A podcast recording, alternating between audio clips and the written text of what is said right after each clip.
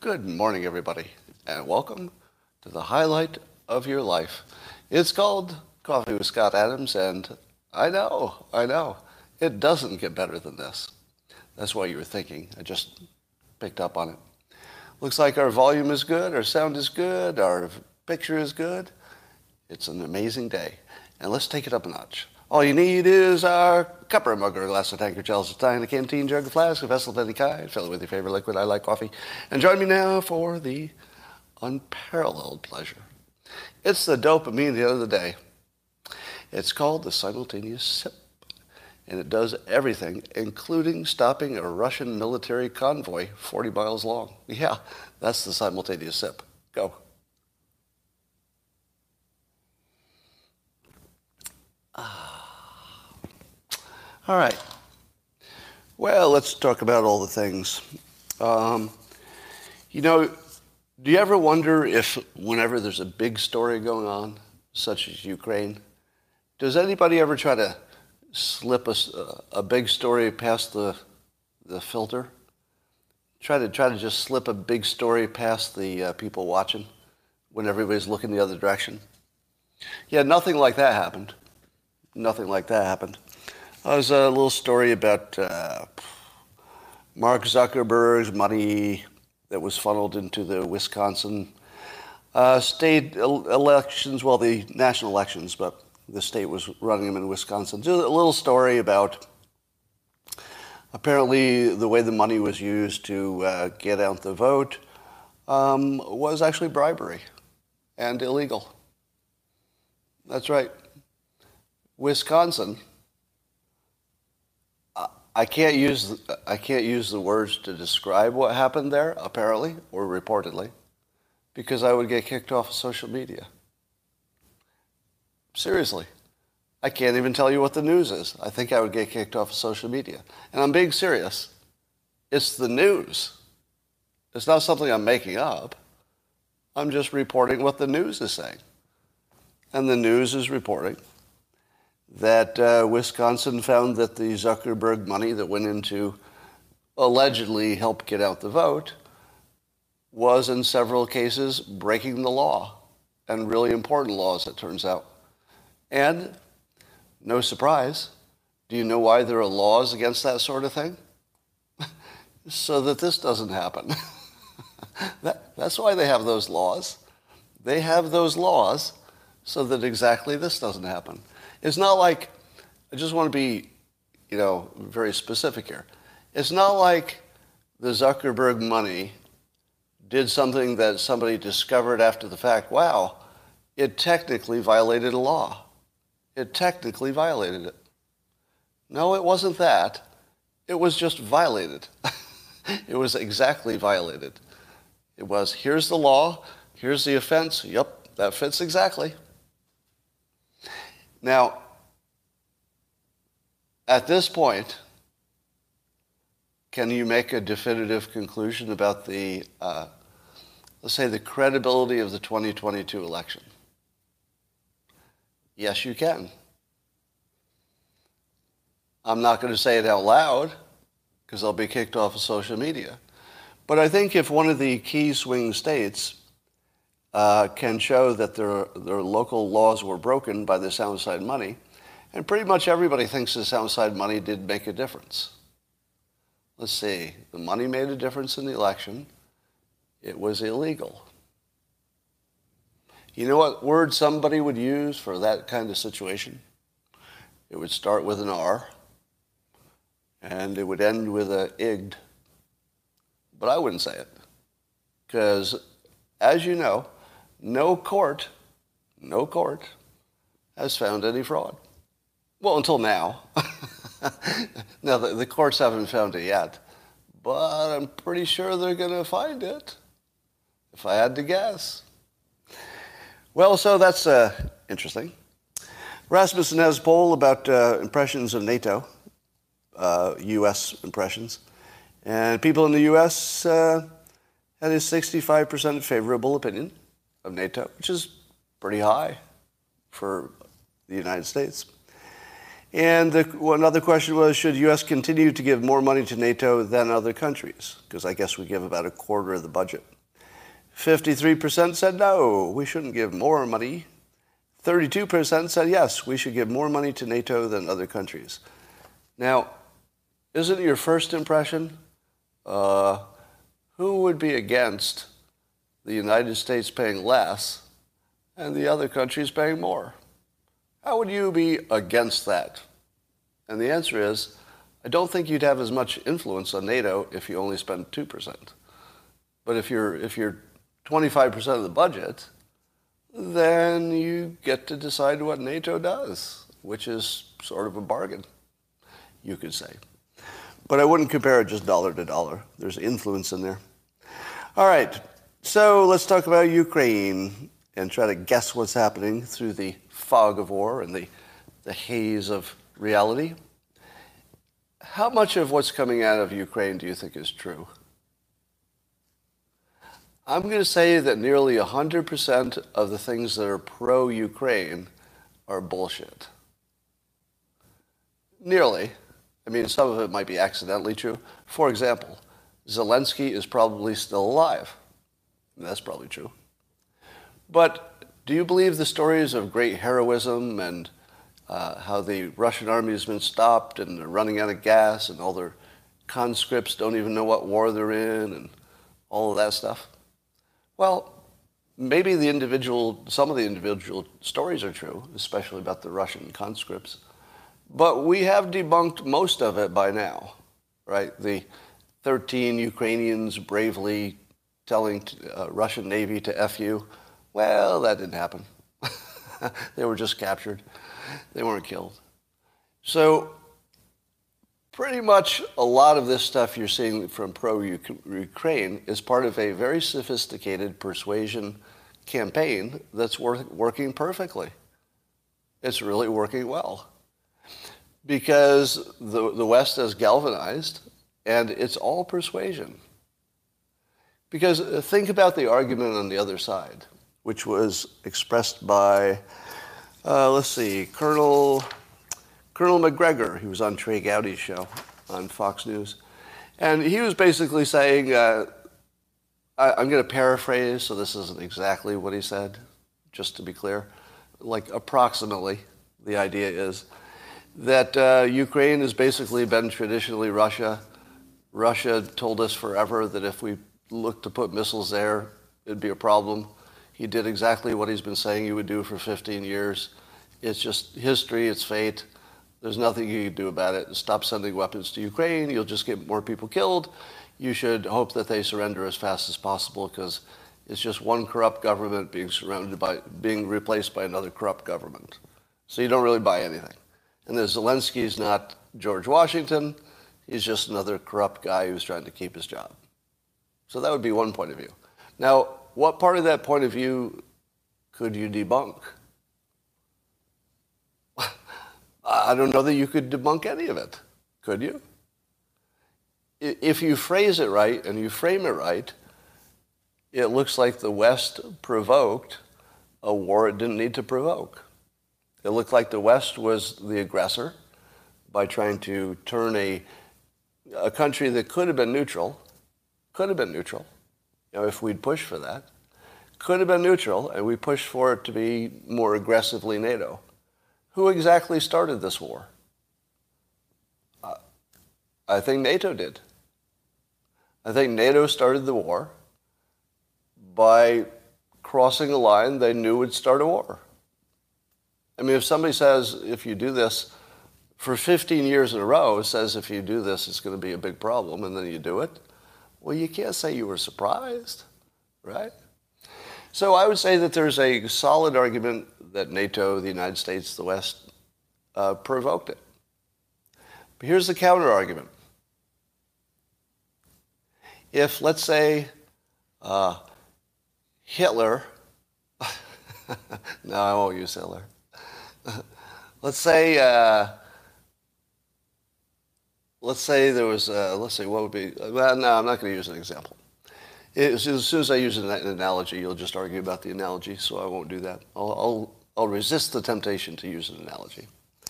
But let me just say that there is a way to frame this story in which Ukraine is not a good guy whatsoever. The, the Ukraine is just using the United States, has persuaded us that they're the good guys. They're a bunch of kleptocrats. Uh, replacing them with Putin wouldn't make any difference to the people in, in Ukraine because they would just go about their day with another Ill- illegitimate government. So um, that's one version. And then the other version is that you know Putin is basically Hitler, and yeah, if he doesn't conquer, if he conquers Ukraine, he'll keep on going. How true is that? How true is it that Putin, if he got away with taking over countries, more of it, he's already gotten away with it, but if he keeps getting away with it, he would keep doing it. True or false? I feel like that's kind of true. It feels pretty true because Russia is a power based philosophy, right? If they have the power, they use it. And when they don't have the power, they don't use it. and maybe that's it. There's no, there's no other nuance whatsoever. When they have the power, they use it because they think, you know, Russia is a big, strong, powerful country, and if they have the power, they use it. So both of those narratives, I think, are 100% accurate. So we're basically looking at two sides that are somewhat unredeemable in terms of the governments, not the people, of course, but the governments of both sides are completely irredeemable. So you could take either side you wanted. I think the United States is just taking a strategic side.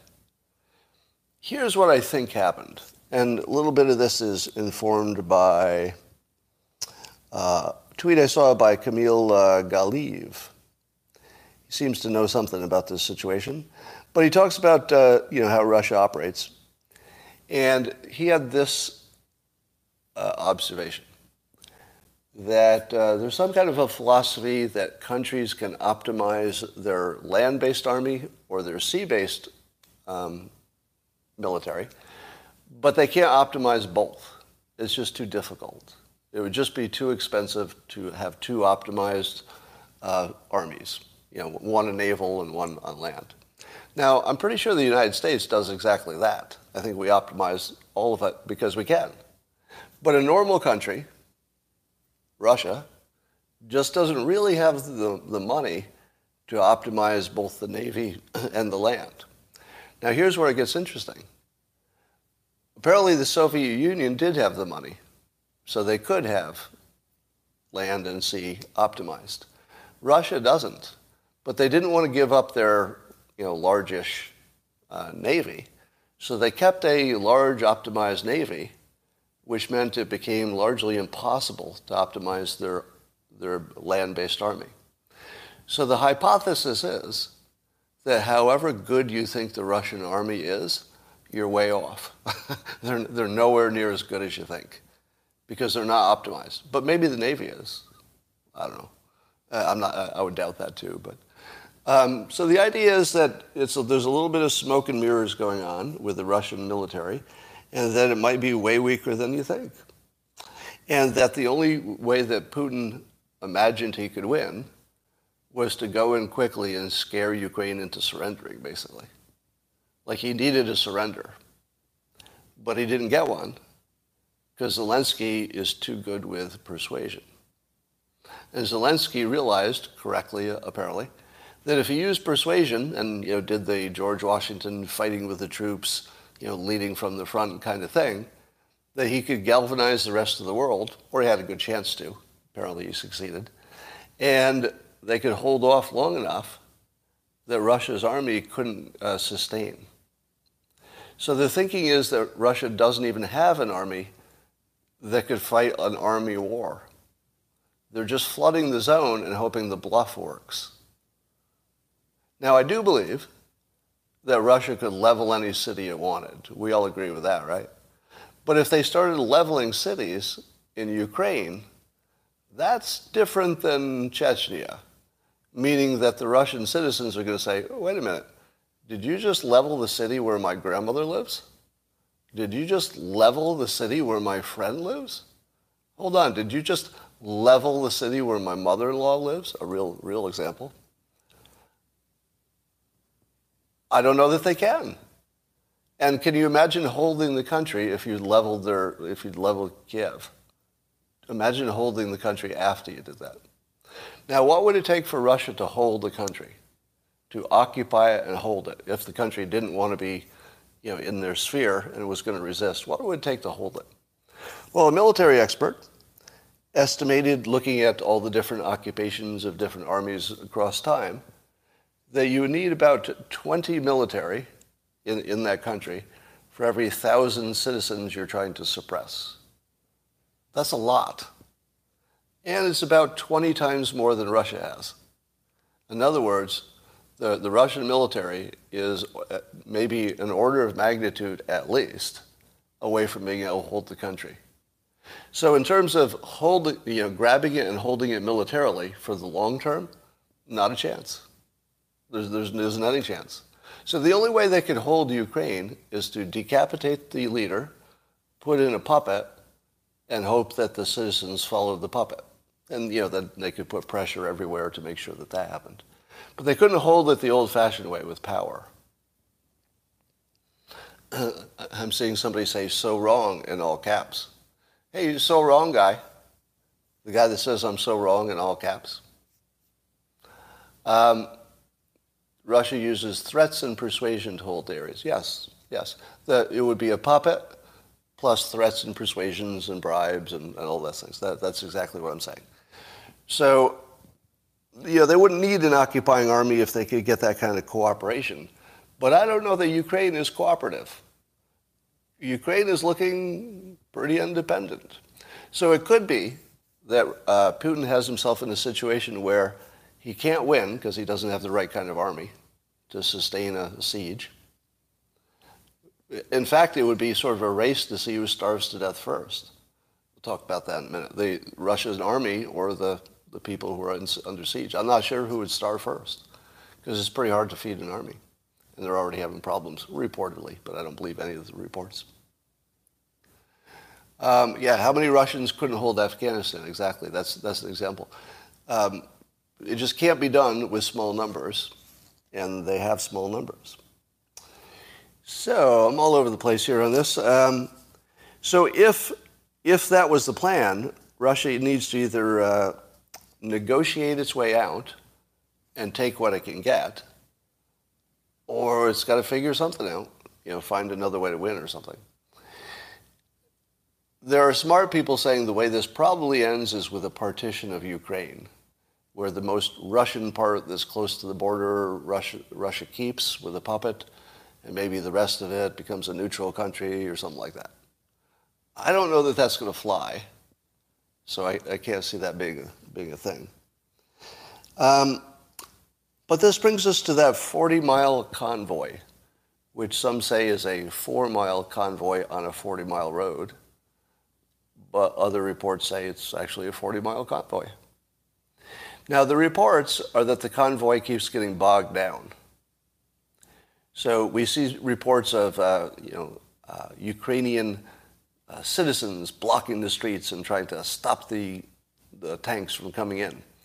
I don't know that that's going to work very long. that, that sounds like something that would work for an hour. Uh, and maybe if you do an hour at a time, it does make a difference. But, but we're hearing reports that the Russian convoy is running out of food, running out of uh, gas, and maybe even some of these soldiers are sabotaging their own gas tanks to get out of fighting. Now, do you believe any of that? Uh, well, the only thing I believe is that that 40 mile convoy is going slower than you'd expect them for reasons we don't understand. That's the only thing we know. I don't necessarily believe uh, that they're starving or they're out of fuel. That feels, that feels like more of the Ukrainian persuasion bullshit, doesn't it? Sounds like propaganda. Could be true, and that's why it works. It works because you think, well, that could be true. Now, why do you think that it could be true that the Russian convoy is running out of food and, and gas? Why, why do you think it could be true? Um, don't say that it is or is not, but why do you think it could be? because of Ukrainian persuasion.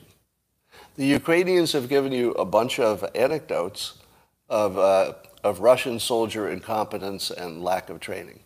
You know, they're showing the conscript, conscripts calling home. You know, they're, they're showing, talking stories about the, the Russian soldiers asking for directions from the locals. I don't believe any of those stories.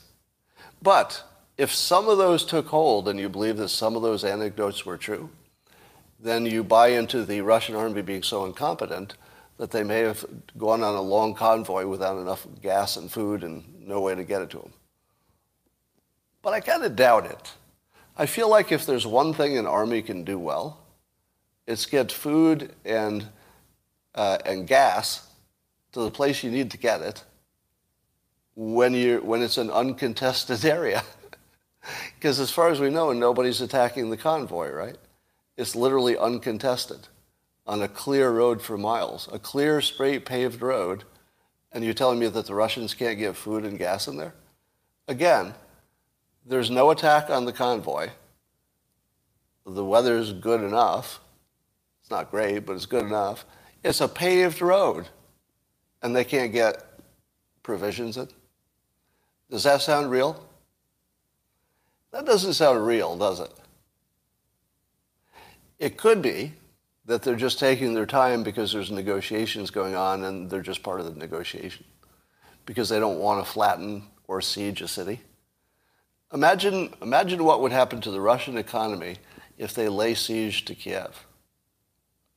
Think about it. Think, think about um, uh, yeah, think, think about the daily stories coming out of, I don't know, potentially starvation inside of Kiev. How, how many days of watching Kiev literally starve to death? How many days like that would we go by before Europe and the rest of the country, maybe even China, just says, look, Russia, we're going to turn off your lights now. Like, seriously? We're just going to turn off your lights. So I don't think, here's the things I think that Putin can't do. He's sort of in a trap. I don't think he can crush Kiev. I don't think he can hold the country with a, just an occupation. I don't think it's going to work to put in a puppet. I think only negotiating works at this point. And I don't know that the Ukrainians are going to agree to anything. Scott is deep state talking points uh, match all they want to say. Well, Sabong, Sabong, let me talk to you. Who, Sabong here on the comments YouTube says that I have a deep state talking points. Well, Sabong, um,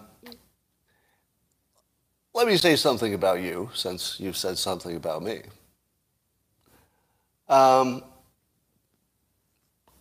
I would say that Maybe you're a good mind reader, but you're not. You're not. Could it be that this is a story that is not simple?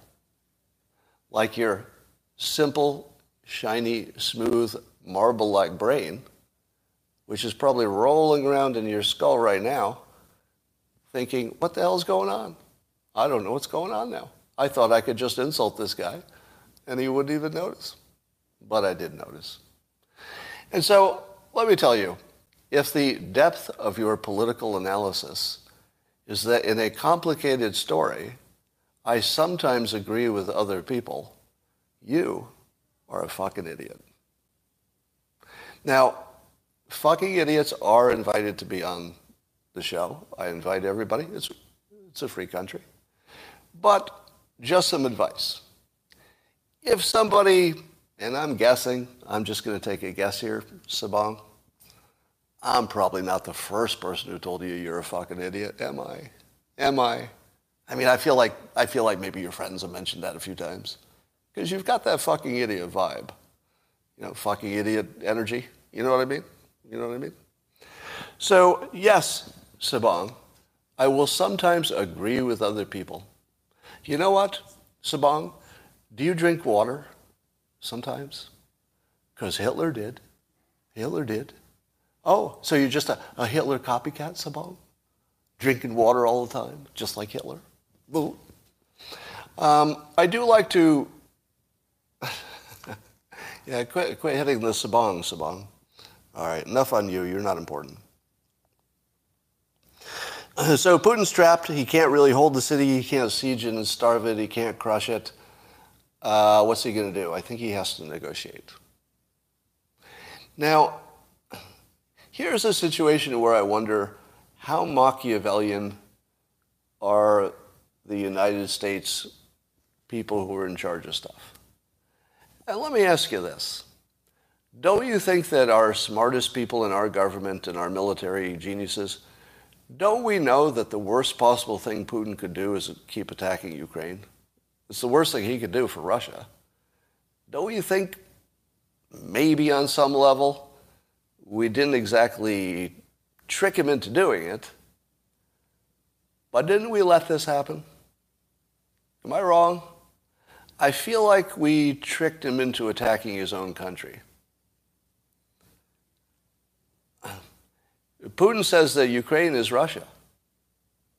We tricked Putin into attacking his own country and destroying it. It looks like he's going to destroy Russia and Ukraine at the same time, which is all the same country. So, again, I ask the question are the US and maybe European military and uh, political minds, are they so Machiavellian that they know that they knew that by supporting Ukraine going into NATO, they could cause Russia to start a war with itself. They might even nuke themselves. Think about it. I mean, if they used a nuke, it could probably be in Ukraine, right? I mean, if they were losing the war. I suppose they could threaten other NATO countries with their nukes. But I think we tricked Russia into nuking itself. And that's not even a joke. That's literally what's happening. I think we tricked uh, Russia into nuking itself. We definitely tricked Russia into giving up um, its future control of energy. At the moment, they still are selling a lot. But I think we tricked them into destroying their entire economy. Or was it a trick? Did we blunder into this by luck? Or bad luck? I don't know, because we don't know how it's going to work out. But you know, we have all these Russian spies. You know, our CIA has a lot of Russian experts, probably too many of them. So they focus on Russia too much. I just have a feeling this might have been a trap. I have a second feeling that that uh, Russian convoy probably has resupply issues. I don't think it's as bad as reported, probably. But let me ask you this if you, if you had this 40 mile convoy and you take out their fuel trucks, that would be bad. But the other thing you have to do, that you could do, you could take out no fuel trucks, let them drive until the fuel trucks that they have are empty, and then what are they going to have to do? They're going to have to send another fuel truck. but the next fuel truck will not be hidden in a 40 mile convoy.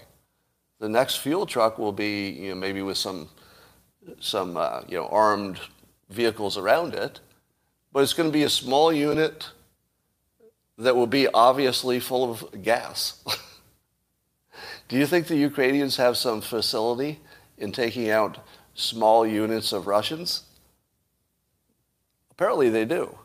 Apparently, if it's a small group of Russians, as you would imagine guarding a guarding a truck full of fuel. It'd be a smallish group. Ukraine can take them out all day long. They just fly their drone over there, wait for the truck, bam. And they don't even have to shoot all of the trucks in the convoy. Just take out the fuel truck, and the fuel truck takes out all the rest. So, could it be that the Ukrainians are so smart that they said the smartest thing we could do is let this entire convoy get into the country? Let their fuel, let their supply line stretch. By the way, who is the first military uh, genius who told, you, who told you they might be intentionally stretching the Russian supply lines? Me. I still don't know that's true, but in case it is, I want to put it out there. That it could be that the Ukrainians are so smart, they knew that all they had to do is pick off the uh, supply chains coming in, and they don't even have to touch the, the rest.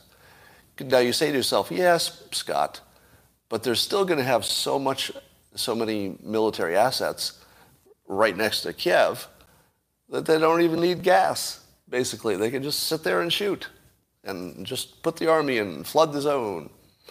Have you seen what the Ukrainians are doing to their own streets?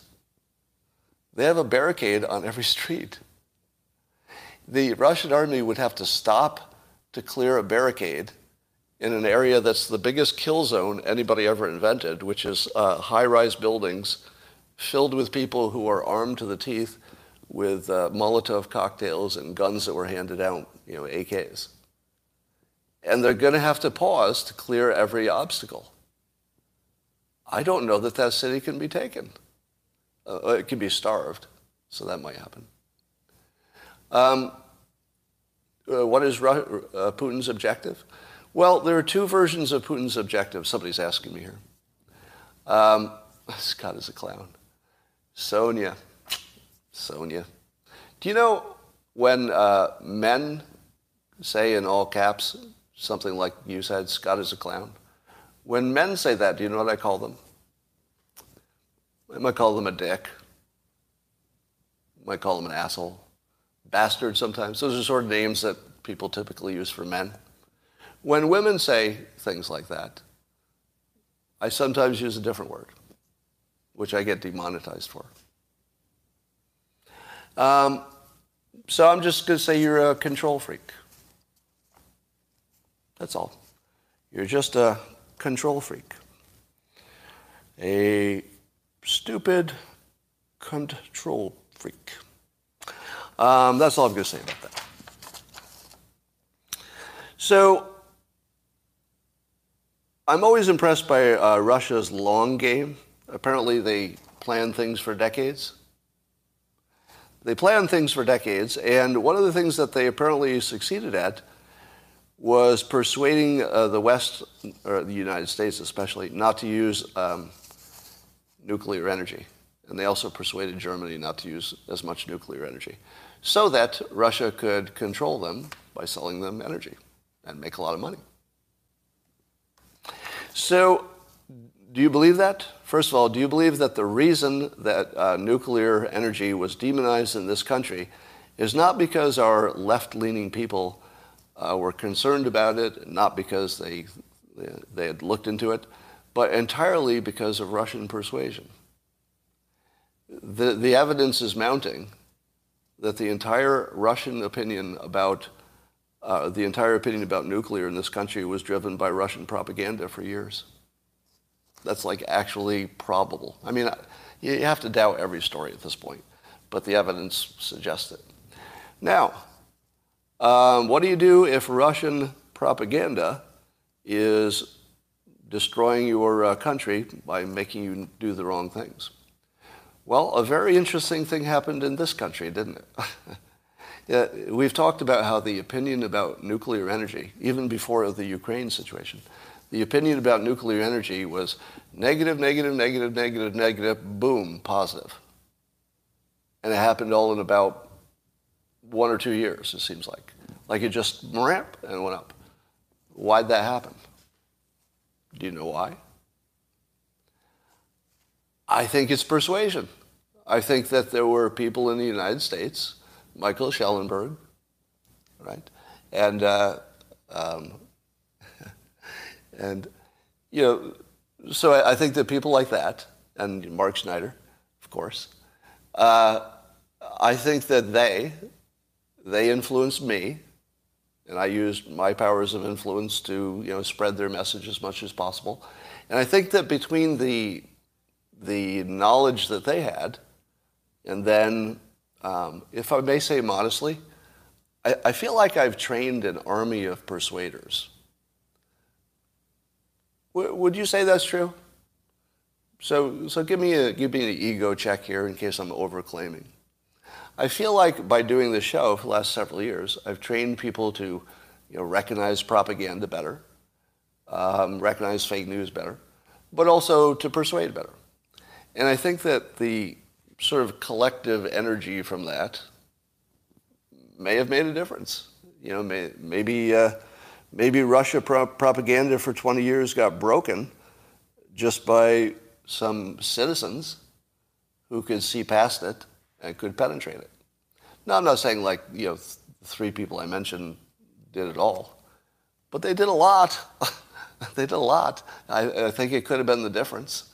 It could have easily been the difference. Because remember, these are people who, whose influence reached all the way to Congress, right? I mean, they, they literally talked to Congress, Michael Shellenberger in, in particular. So I think they made a difference. So when you're looking at the military, you're looking at national defense, we always make the mistake of ignoring economics and now energy we should have always been thinking that our economy and our energy production are just part of the defense program. And I would argue that space needs to be in that category too. Uh, all of our space stuff is really national defense in disguise. That's all it is. So I think if we were clear eyed, we would have known from the beginning that nuclear energy had some risks. Everything does. But the, the new versions, the, ver, the, the uh, uh, what do you call it? The, uh, the, the third version of the uh, nuclear plants that we build now, none of them have ever melted down. Modern technology, even before Generation 4, yeah, Generation 3, the one that would currently be built, there's a little Generation 4 going on, but even Generation 3 has literally had no meltdowns. They just work. Now, there is some risk that they might, but even Generation 4 will take care of that. All right, energy has always been part of national security, but I, I think maybe the Ukraine situation takes it to another level. I, I, I, would agree with you that it's always been in the conversation, but a weak part of the conversation. Does Scott cover for the WEF by attacking anyone who brings it up? Well, Kevin, in all caps, um, I don't even know what you're talking about. I can't even insult you. Uh, yeah, the WEF wants to have control over our lives. I get that. Um, so, here's what I think is going to happen. In the next two or three days, if Ukraine can hold out, I think we'll have an answer to the question of whether Kiev will starve before the Russian army starves. Now, of course, both of them have the advantage that they could get supplies by air, right? But neither have air, air superiority, we're told. Could the Ukrainians shoot into the air any, any uh, let's say, any airplanes that were trying to deliver food to the army of Russia? You know, air, airlifting food? Do you think the Ukrainians could shoot those few um, transport things? What would you call them? Cargo, cargo planes? How hard is it to shoot a cargo plane out of the sky? Is it easy? I don't know. I mean, it would have probably a fleet of other planes protecting it and stuff. Uh, somebody says it's not easy. I don't know. Because they would be higher up until they drop their cargo. Is that why? I don't really know why. Depends on height, somebody says. So I'm not so sure that Russia can do an airdrop of supplies, at least conveniently, uh, or well enough to make a difference. And I don't know that we could get food into Kiev either. So who's going to, I hate to say it, but this is going to be a question of who starves to death, isn't it? And who freezes. Am I right? That the war is down to who starves to death? Because I think it is. So let, let me make this my prediction that this will be a uh, supply chain war in the end that whichever side has the better supply chain, ironically, the better supply chain is going to be the one that doesn't starve, and they're the ones who are going to wait it out longer. But I think in the meantime, there'll probably be some negotiated settlement, I would guess. Or somebody will take out Putin in their own country. I, I would be surprised if there's actually that much pushback within Putin's inner circle, or even the, or within the. I, I would say that the billionaires are probably pretty mad because this is costing them serious money. It would be real interesting to see if any of the oligarchs go bankrupt. I don't even know if that's possible. But imagine if one prominent oligarch, like literally just went bankrupt, lost everything. That would get their attention, wouldn't it? I don't think we're close to that, but maybe. Um, so there is a weird, ironic, if that's the right word, it probably isn't, possibility that Russia will lose the war because of a lack of gas. That could actually happen. Russia could lose the war because of a lack of gas. That's a real thing. you know, the, the, their entire advantage was that they had fuel that they're the you know, main source to, to Europe. But it's possible they will lose the war because they don't have enough gas. That would be the sort of perfect movie ending, I guess. Um, all right, I guess we've got to talk about the State of the Union. That uh, did any of you watch it? I asked on locals, and almost nobody did. Uh, all right, so on uh, YouTube and, and, locals, did anybody watch the Biden speech? Okay, we got a few yeses. All right.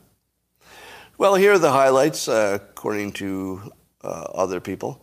Uh, of course, all the Biden-friendly people like Jake Tapper and uh, Van Jones um, were saying things like, Jake said it was very solid, and Van Jones declared Uncle Joe is back. And it was him, quote, at his best. How, how many of you felt that it was Biden at his best? Is Uncle Joe back? Did you get that feeling? No? All right. So, um, and I, I, guess Jennifer Rubin, who of course is just a pro Democrat, uh, she said Biden delivered, claiming his speech was more bipartisan than one could have imagined. How many of you thought it was bipartisan? Did anybody hear that and say, you know, that's more bipartisan than I imagined? Not so much. uh, late show host Stephen Colbert described it as uh, the State of the Union speech as a a roller coaster ride of rip roaring reasonableness. Did it sound like rip roaring reasonableness? I don't know. Actually, that's one, that is one thing that Biden is good at. Biden is good at sounding reasonable, which is different than being effective. But he's actually good at sounding reasonable, even when he's not. So apparently, he came out uh, in a full throated way to be against defunding the police. That would be bipartisan. Um, well, sort of bipartisan. His own party doesn't like it as much. But he said it clearly. I'll give him credit for that. Um, he said that inflation is robbing America. Give him credit for that. He didn't use the words build back better because apparently he, can, he thinks he might only get some parts of that now. So I guess, I guess that went away partly. And so uh, I guess he announced that uh, we'll be closing U.S. Airsport, airspace to Russian planes. How many Russian planes were in American airspace in the first place? It was only, I assume it was only flights back and forth to America. So uh, I'm, I'm not so sure that that makes a big difference. How many people were traveling back and forth to Russia anyway? But um, credit card countries and oil companies are pulling out. Apple, Apple stopped selling products. Imagine having an Apple phone or Apple products and never being able to get a replacement or, or a part. That's really going to make the public pretty mad. So I don't think anybody knows if the sanctions are going to be enough. But we've never seen this kind of sanctions, have we? I feel as though as long as Putin is in charge, the Ukrainian persuasion has just destroyed Russia because the Ukrainians and the US have made uh, Putin look like such a Hitler like character that I don't know that any big country can go back and do business with him ever again. If, if Apple is waiting for, you know, if they're just playing for time and they're thinking, oh, when this blows over and we consolidate control over Ukraine, Everybody still needs energy, so they're going to do business with us again. I don't think so. I, I think China, I think Russia is actually done as an economically viable entity as long as Putin's there. What do you think? Now, keep in mind that even, you know, the top economists don't really know what's going to happen there. It's not knowable. we, we had similar sanctions against Iran, but Iran was already a little bit isolated. It was a different situation. Am I right? I think Russia has way more international connections that they require. I might be wrong about that. Um, are economists ever sure about anything? No, they're not. Yeah, we will keep buying oil from them, apparently. Now, the fact that Biden did not say we were going to uh, get our domestic energy production back online, uh, just that's like not even trying. that, that is so not even trying.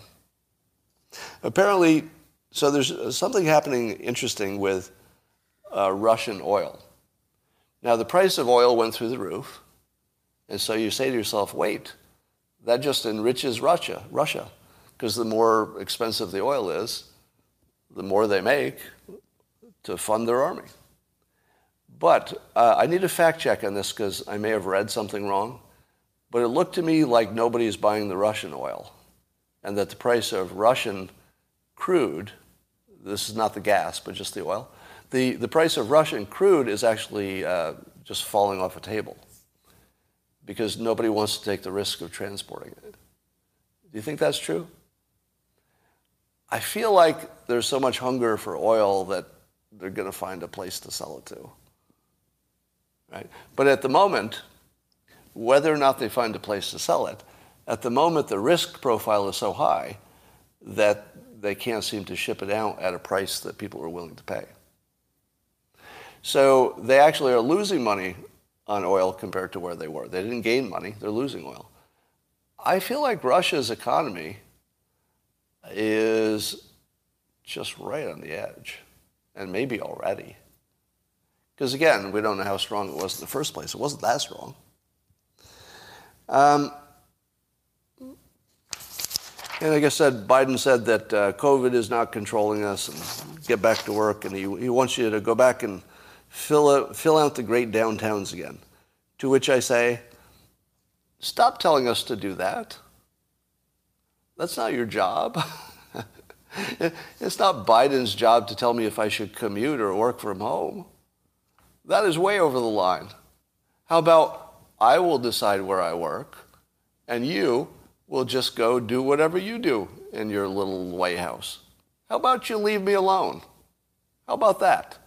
How about after this freaking pandemic, how about the public doesn't really want to get pushed around anymore? Maybe we're maybe we're done with the government telling us what to do if it's not strictly on the Constitution. Maybe if it, every word of it isn't in the Constitution, fuck off. Because we're a little bit tired of being told what to do. And I certainly don't want to be told to commute two hours a day. For what? For what? Biden. Who's that good for? Um, Scott thinks Russia forgot how to supply an army. Sonia. Sonia in all caps. She says, Scott thinks Russia forgot how to supply an army. Does that sound like what I just said, Sonia? Is that what you heard, Sonia? Because pretty sure they do know how. But you know what else? I think the Ukrainians know how to stop it. Of course, they know how to supply an army, but nobody knows how to supply an army when their supply line is cut. All right. Uh, yeah, I think a lot of you, like Sonia, are just Russian bots. That's true. Probably. Probably. What will we say when Russia wins Ukraine and uh, Ukraine is crushed? What will we say? Well, we'll say that's what the military told us would happen. Let me ask you something. Let me ask you something. Um, just looking at your comments for a moment. I, I think the all caps people are all, you're all, uh, can we have a vote here? Are, are the people writing at me in all caps, are they all trolls? They're all bots, right? Could we have a filter that just uh, blocked anything that's in all caps? Oh my God. How much do you want that? There's no filter to block somebody who writes all caps. How much do you want that? I would pay for that. I would actually pay for it. If you said, I'll pay uh, $3 a month, then nobody can write at me with all caps, I'd pay $3 a month. Come on, where's that feature? Now, you don't want to be uh, ignorant that the message was sent. What you want is for an automatic reply to say uh, messages in all caps are not taken seriously, you've been blocked. But I guess you couldn't be blocked if you're responding back. Well, you know what I mean, something like that. Uh, for it in locals. uh, you've recruited, you recruited 20 people to my life. Over on the locals platform, they just went to all capitals. I'm seeing a sea of capital letters on locals. Uh, apparently, there are, uh, all the rogues and the rebels are on, on locals.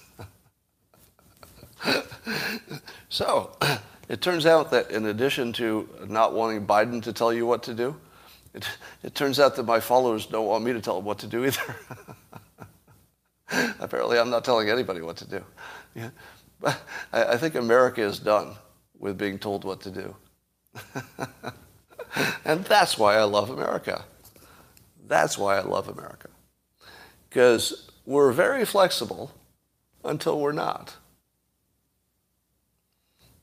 That's, that's, uh, that's how I see the United States.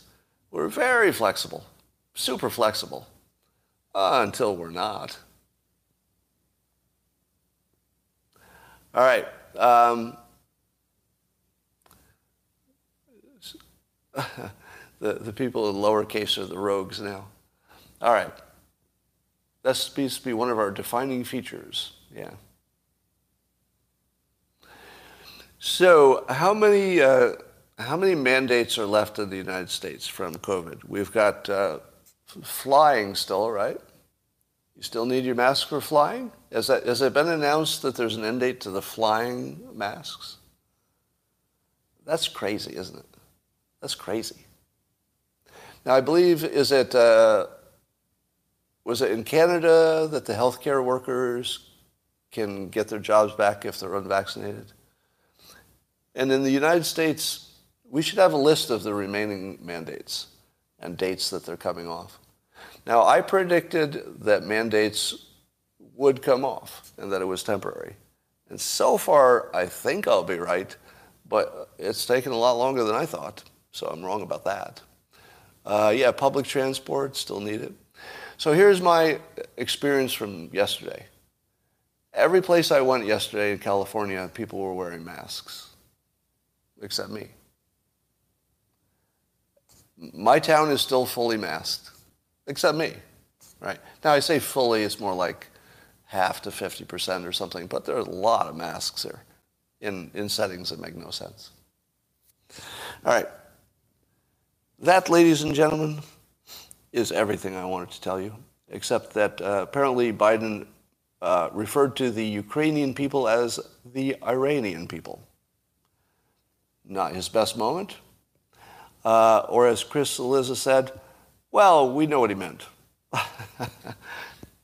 As he's up there inspiring confidence that he knows which country is at war. And in Russia, pot smokes you, okay? I do live in a very blue city. True thing. Um, oh, you, so somebody said they took their mask off when they were exiting the airport, you know, before they got to the exit, under the theory, what are they going to do? Kick you out of the airport? You're leaving the airport. Actually, that's pretty smart. If you're leaving the airport, let's say you're, you've got your bags already, you should definitely take off your mask. Because again, what are they going to do? Kick you out? The door's just right over there. You're walking toward it. I mean, it, at the very least, it would, it would signal to other people that there's not a danger. You know, it would just sort of get them used to it. So it might be a good idea. Actually, it might be a good idea anywhere to take off your mask when you're heading for the exit. Um, pilots laid off for refusing the vaccination just won a lawsuit and will get back pay, somebody's saying in the comments. I don't have a source for that. So, um, All right.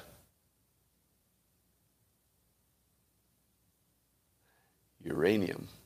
All right, that's all I got. Yeah, so we still need masks in healthcare, but I don't think that's going to change right away. And I will talk to you, YouTube.